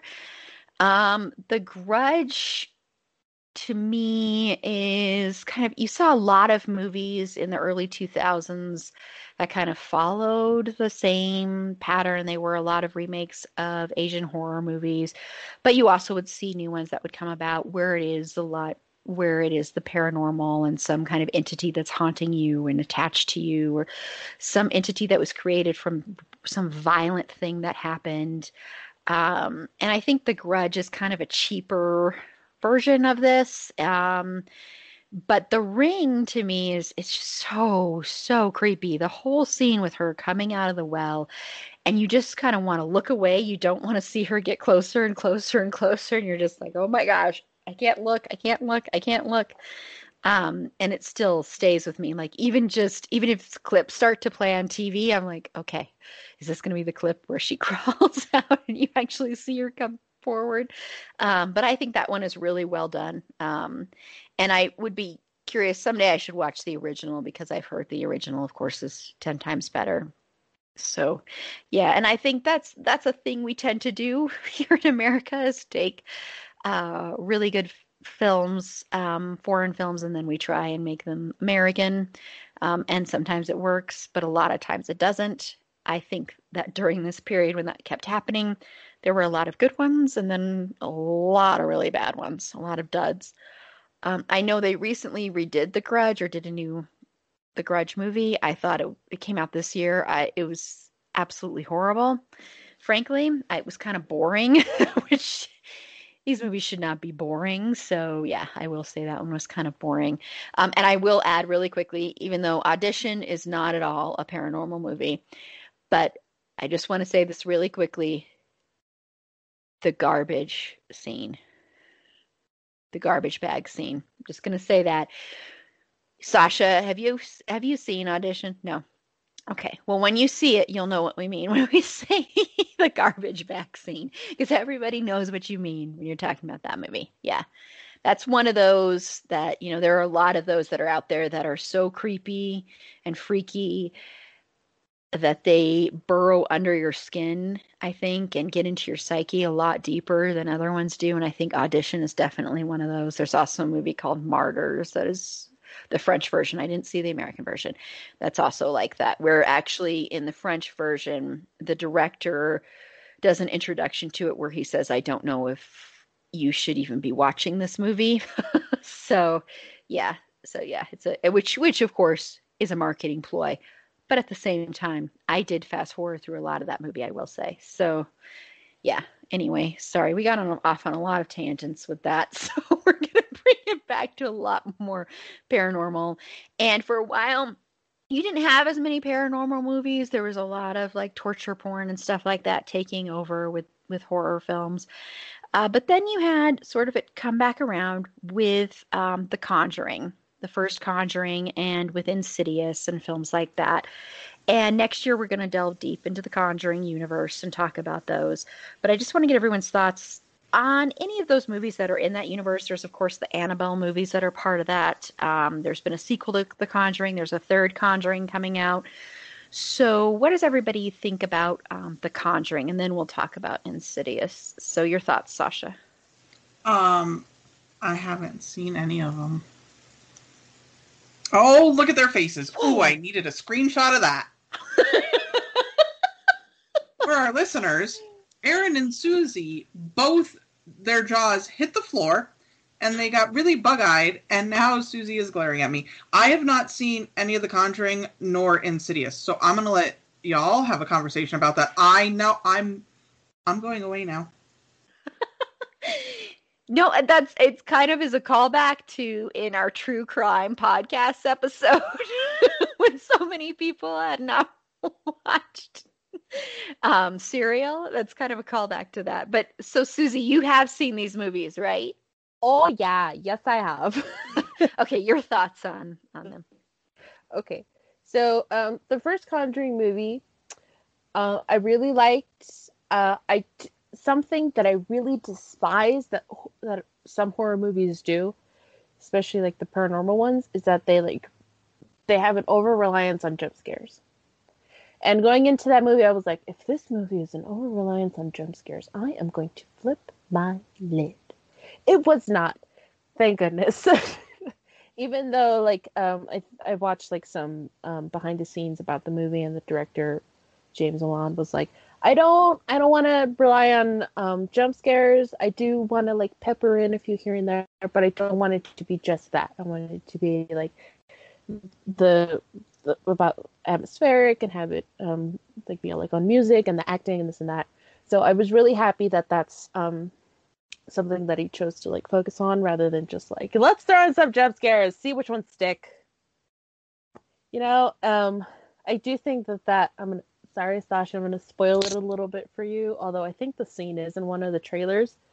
Um, the scene where the mom is, I think she's in the basement alone, and she lights the um the match after she play she's playing like the Marco Polo clapping game with her kids, and then it's just her in the darkness with that like one match, and then two little hands come out of the darkness and go, and then the light goes out. And she's like, ah! It was like that was good. That mm, ten out of ten, some good stuff. Uh, I really like the second one because that's what kind of at uh this like calls back to the why we love horror episode where I mentioned that me and my mom spent the whole movie saying that the nun was angry because no one wanted to buy her rum. so it's just like the fun memories of the rum. I really like I really like that, and also it features um, Javier Botet, who is like one of my favorite character actors. He's been in like so many like horror movies now, but he's just he's also a very he's also a very sexy man. Just want to put that out there. He was in a- another like demonic possession ish horror movie that he's been in is uh, Rec, which is uh, more of like um, a Spanish horror movie, like, but that they remade into the movie Quarantine. Don't watch Quarantine. It sucks. it's basically a beat for beat, like just like rehash of Rec, but Rec is like so much better. And I, oh, the sequels to Rec are still kind of good, but you know, just just watch Rec. It's good. It's gonna be a good time. You'll like it. You'll like it. Um, and uh, just well, the Insidious. I okay. I can't watch Insidious and be scared after someone. I think someone mentioned that like, oh, this movie is just about Darth Maul's meth head cousin. like I can't like in reference to the demon in that movie. Like I can't unsee that now every time I watch it. So whenever he pops up on screen, I just giggle. I'm like, oh, it's it's fun times, fun times, and I can't wait to see the um, like the third one. Can't wait to see what they do with that. But uh, the Annabelle movies, they're okay. It's just I feel like they really missed. They really like. I know they went with like the the creepy Annabelle doll, but the original one is a Raggedy Ann doll, and I feel like you could play so much more with that like perceived innocence turns demonic and horrible. Like I feel like they could have done so much more if they just went with like a Raggedy Ann doll rather than just like it's a creepy doll. Of course she's gonna be creepy and weird. Mm-hmm. I just I have feelings about Annabelle. I'm like they should have done Raggedy Ann. Yeah, yeah, and and I mean because like you said, when you look at that Annabelle doll, she's creepy already. She just is. It's just a creepy doll. Who in the world would ever want that doll?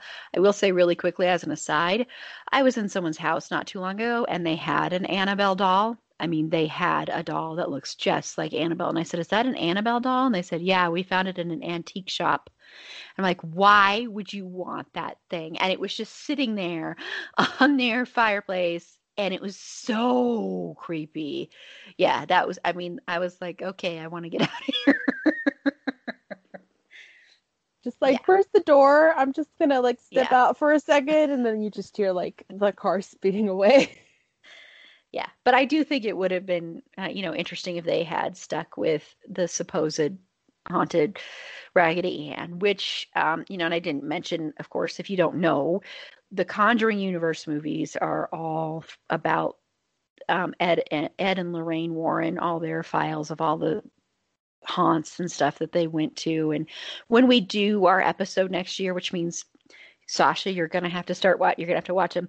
When we talk about the Conjuring universe next year thoroughly, we'll talk a lot about the Warrens because um, I just think it's interesting to get in depth with that so yeah but but what's interesting about insidious and of course the conjuring is of course these were done by james wan.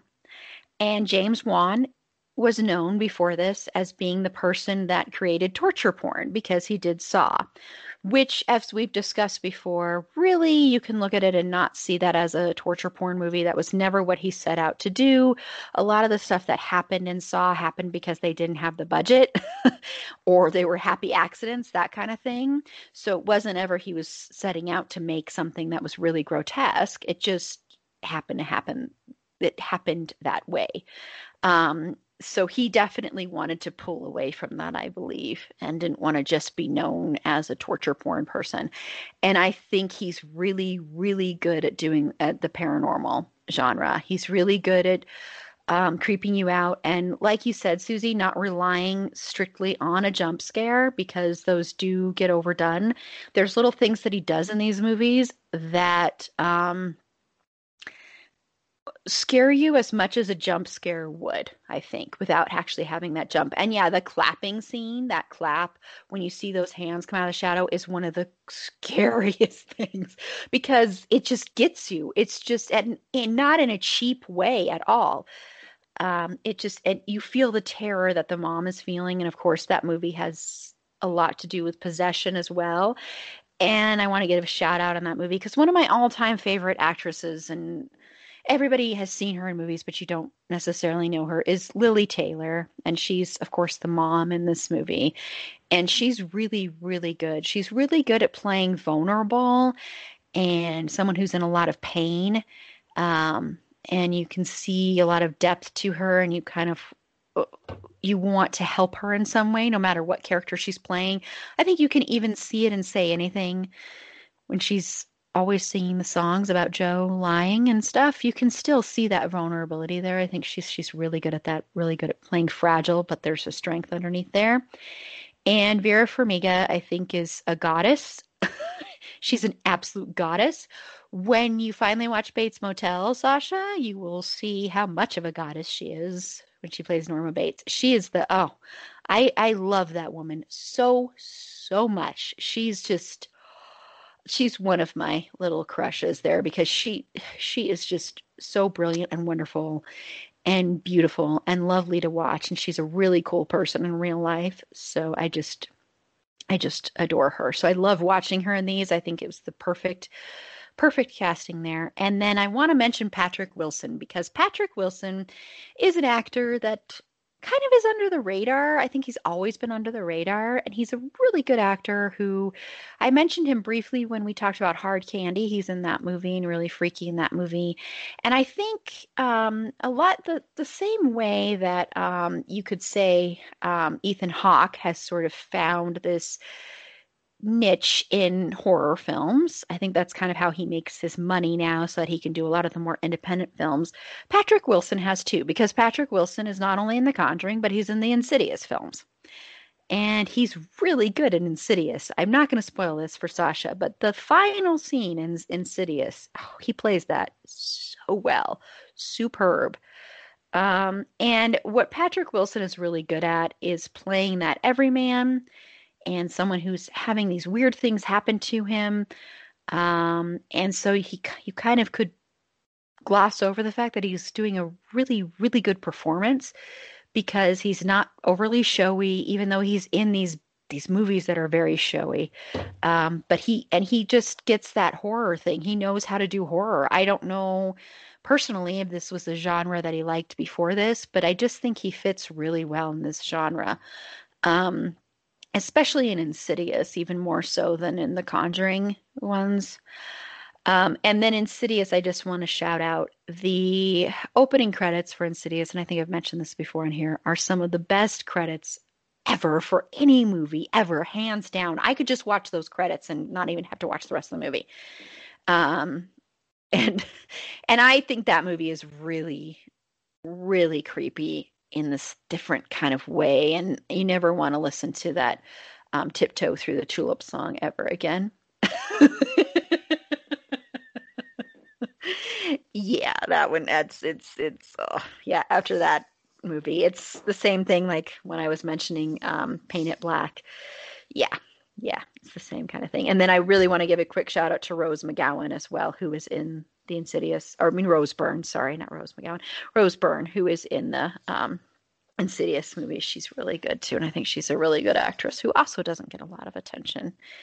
But it, we talked about it in our representation in horror, the first Annabelle, and some problems with that one, and it's just not very good. But I do think the sequels to Annabelle, like the second one and then the most recent one that came out, Annabelle Comes Home, are actually pretty good. Um, and especially the most recent one.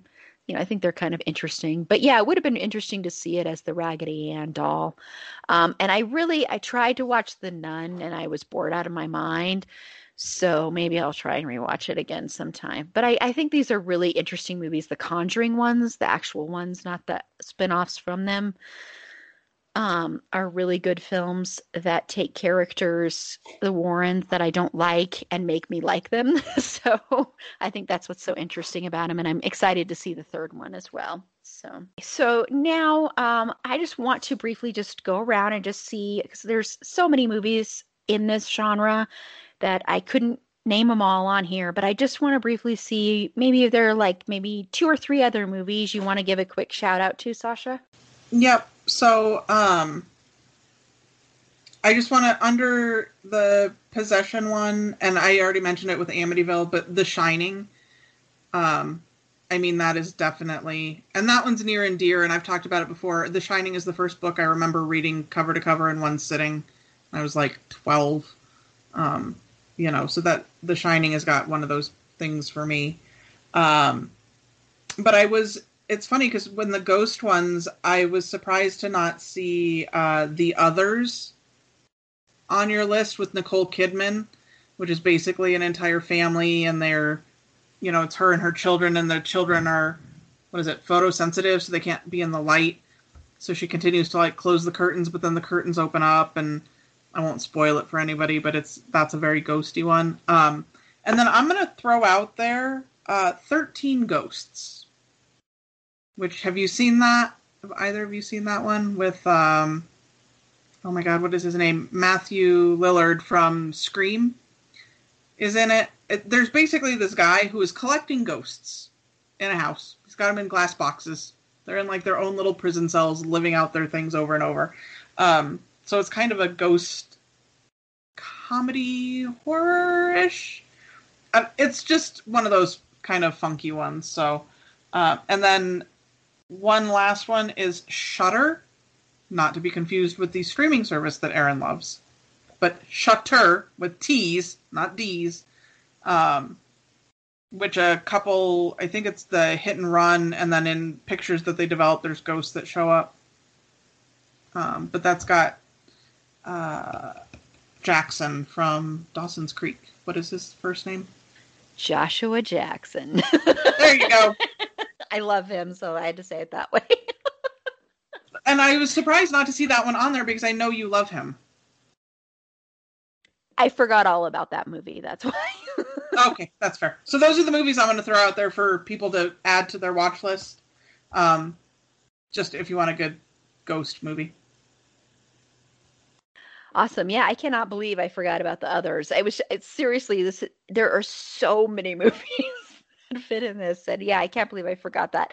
And it's weird that I didn't put The Shining on there and I almost had us talk about it when we were kind of mentioning it I think sometime we'll just have to do an episode about The Shining because um, there's so many things you can talk about with that. I mean, there's a whole documentary about people that look at The Shining, the movie, not the book, and see all these hidden meanings that they say we're, we're trying to be that Kubrick was trying to put in there.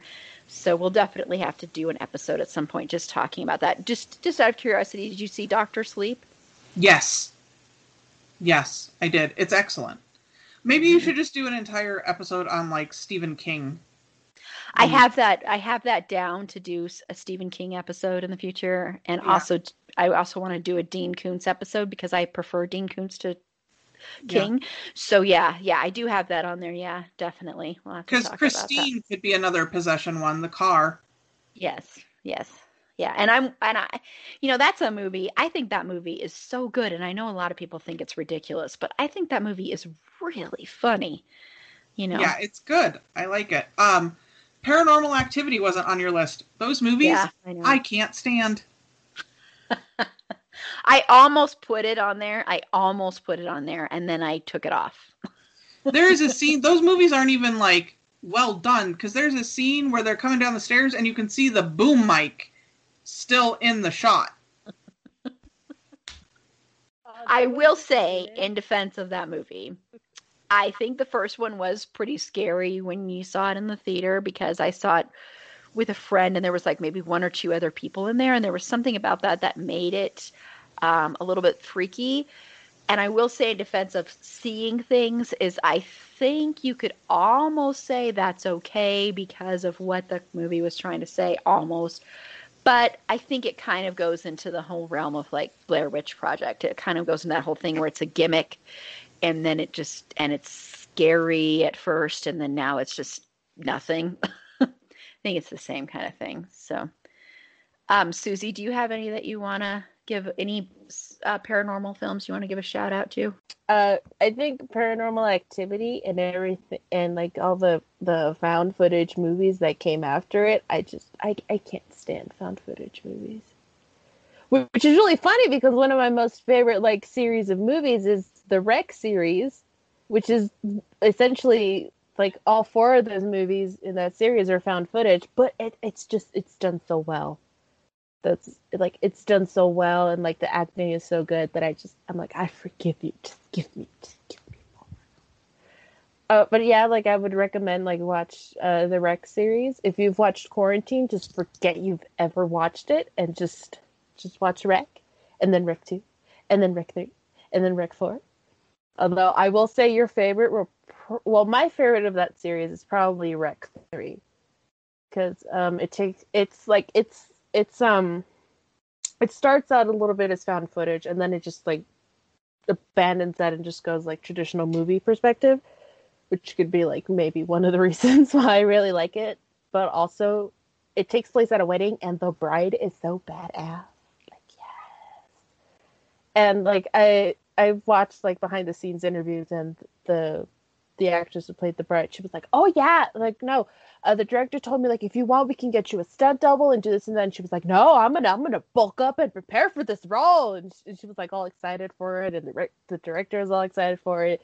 And it's just like her her excitement for the role is like really contagious. And you can see how much how much she enjoys living in that. Um another like uh, uh that's that one's more like the rec series is more like demonic possession-y um, like a ghost movie that I would really recommend would be The Orphanage.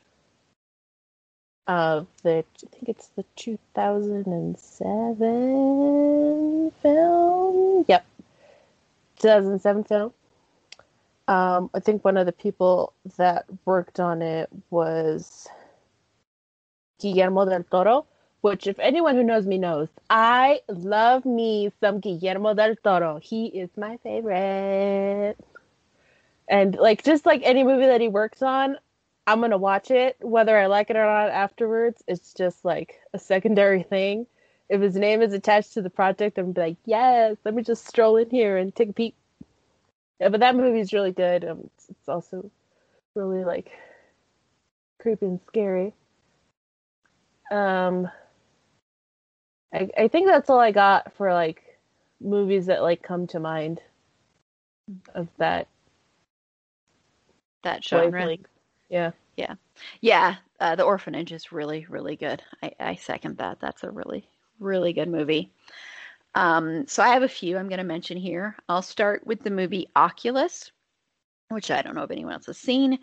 Um, and this one is uh, by Mike Flanagan, who is one of the best horror filmmakers out around today.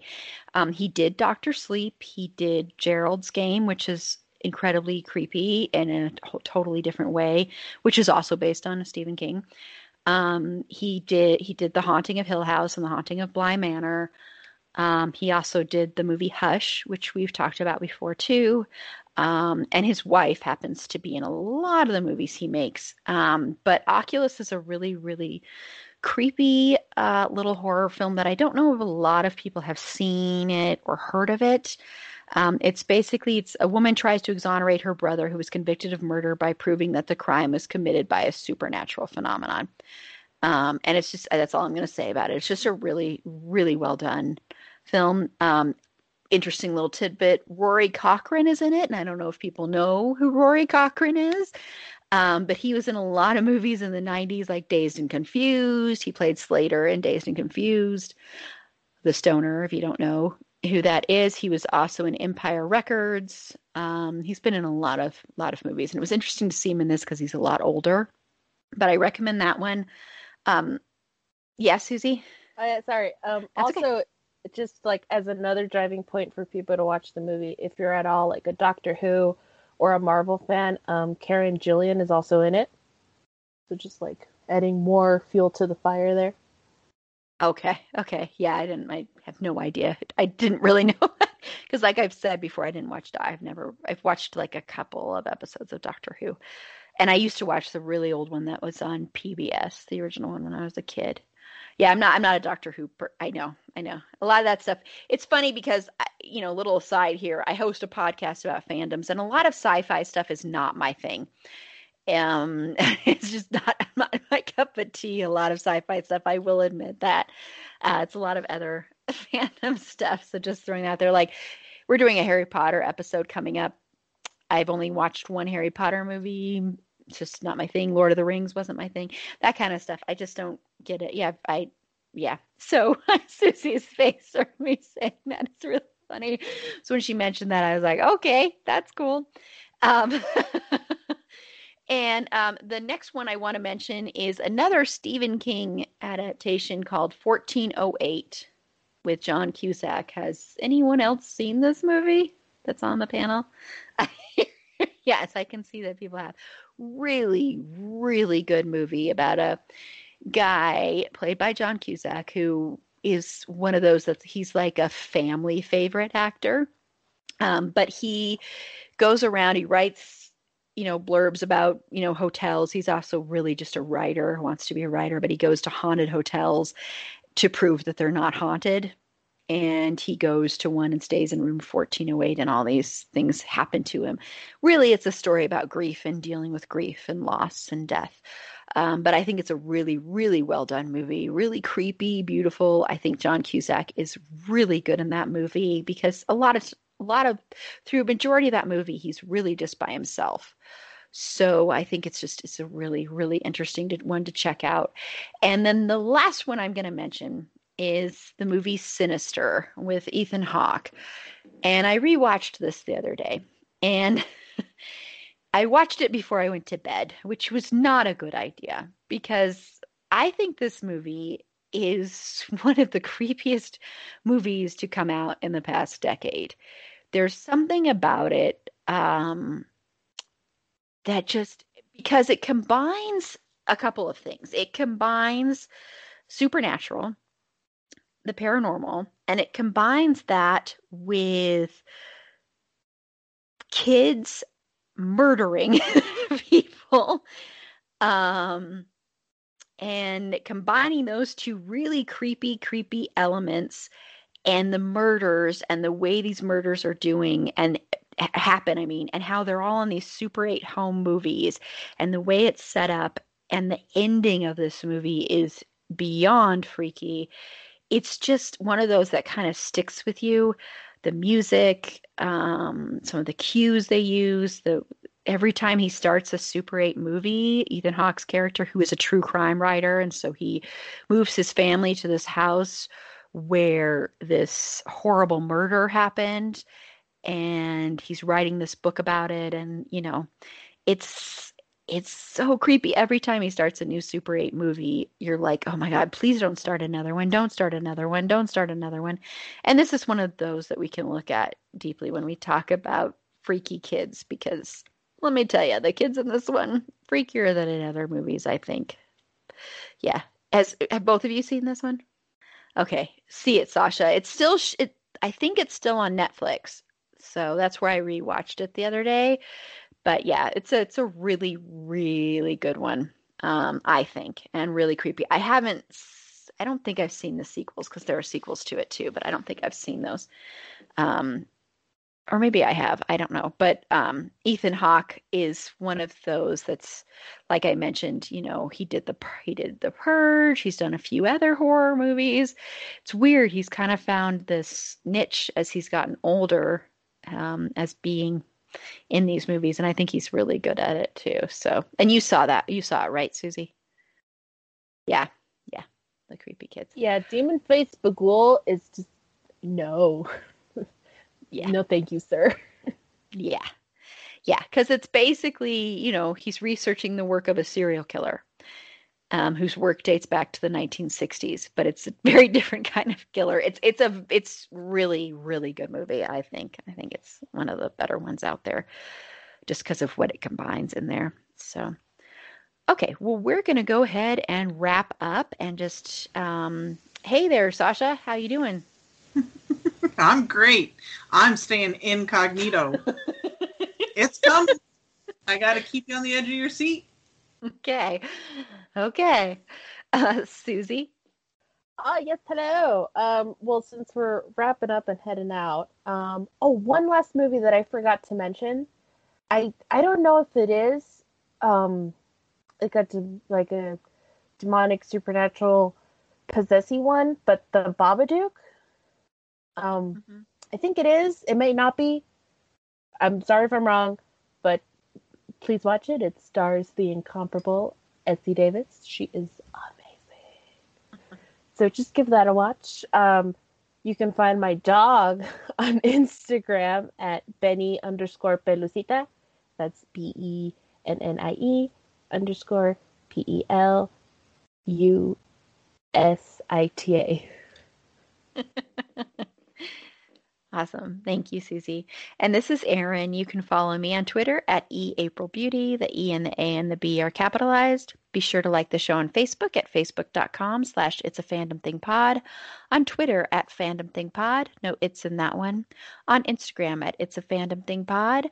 Um, if you would like to give us any feedback on our month of horror films, um, any suggestions maybe for le- next year, even though I have some of it planned out, I'm open to any kind of suggestions, any genre you would like us to highlight, um, any set of films, anything like that. Feel free to reach out to us at it's a fandom thing pod at gmail gmail.com. And also, please, please, please rate and review us on Apple Podcasts. That helps us get found. So, and please make sure to follow us on all your favorite podcast streaming platforms. Okay, and next week we are going to be only having one episode. We're only going to have one episode next week, and we're going to be talking about Stranger Things. And that will be dropping on November 6th, which is officially Stranger Things Day. So look for that. Um, so I'm very excited for that. I know Sasha's going to be returning for that one. So are are you are you on that one, Susi? I'm sorry, I'm getting. all. You are. I thought so. So Sasha and Susi are going to be back for that one. So that one should be a lot of fun. Um, you'll get to hear me talk about uh, the great creation of a character that I hated in the first season and ended up becoming my absolute all time, not all time favorite, but favorite character in the series. So that'll be fun. And then also just keep an ear out. Um, in a few weeks, we're going to start our six episode celebration of Supernatural. And I know Sasha is going to be on at least one of those episodes. So look for that. We're going to be talking about each showrunner. So there are four different showrunners and then we're going to be talking about just various other things about the show. And then we're going to do a special episode where I'm just going to get people's reactions to the series finale and just get everybody's thoughts. So, just as many people as possible are going to be on that one. It's going to be a little bit different, run a little bit different. But I just want to give everybody a heads up on that because this podcast would not exist without a couple of shows, but the big one is Supernatural. So, I'm I'm looking forward to that. It'll be interesting, emotional, probably some anger, but it'll, it'll be a good one. So until next time, remember it's a fandom thing and Black Lives Matter.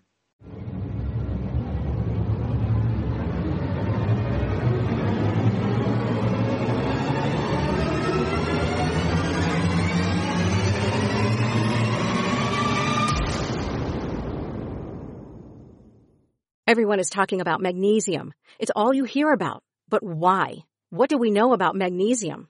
Well, magnesium is the number one mineral that 75% of Americans are deficient in.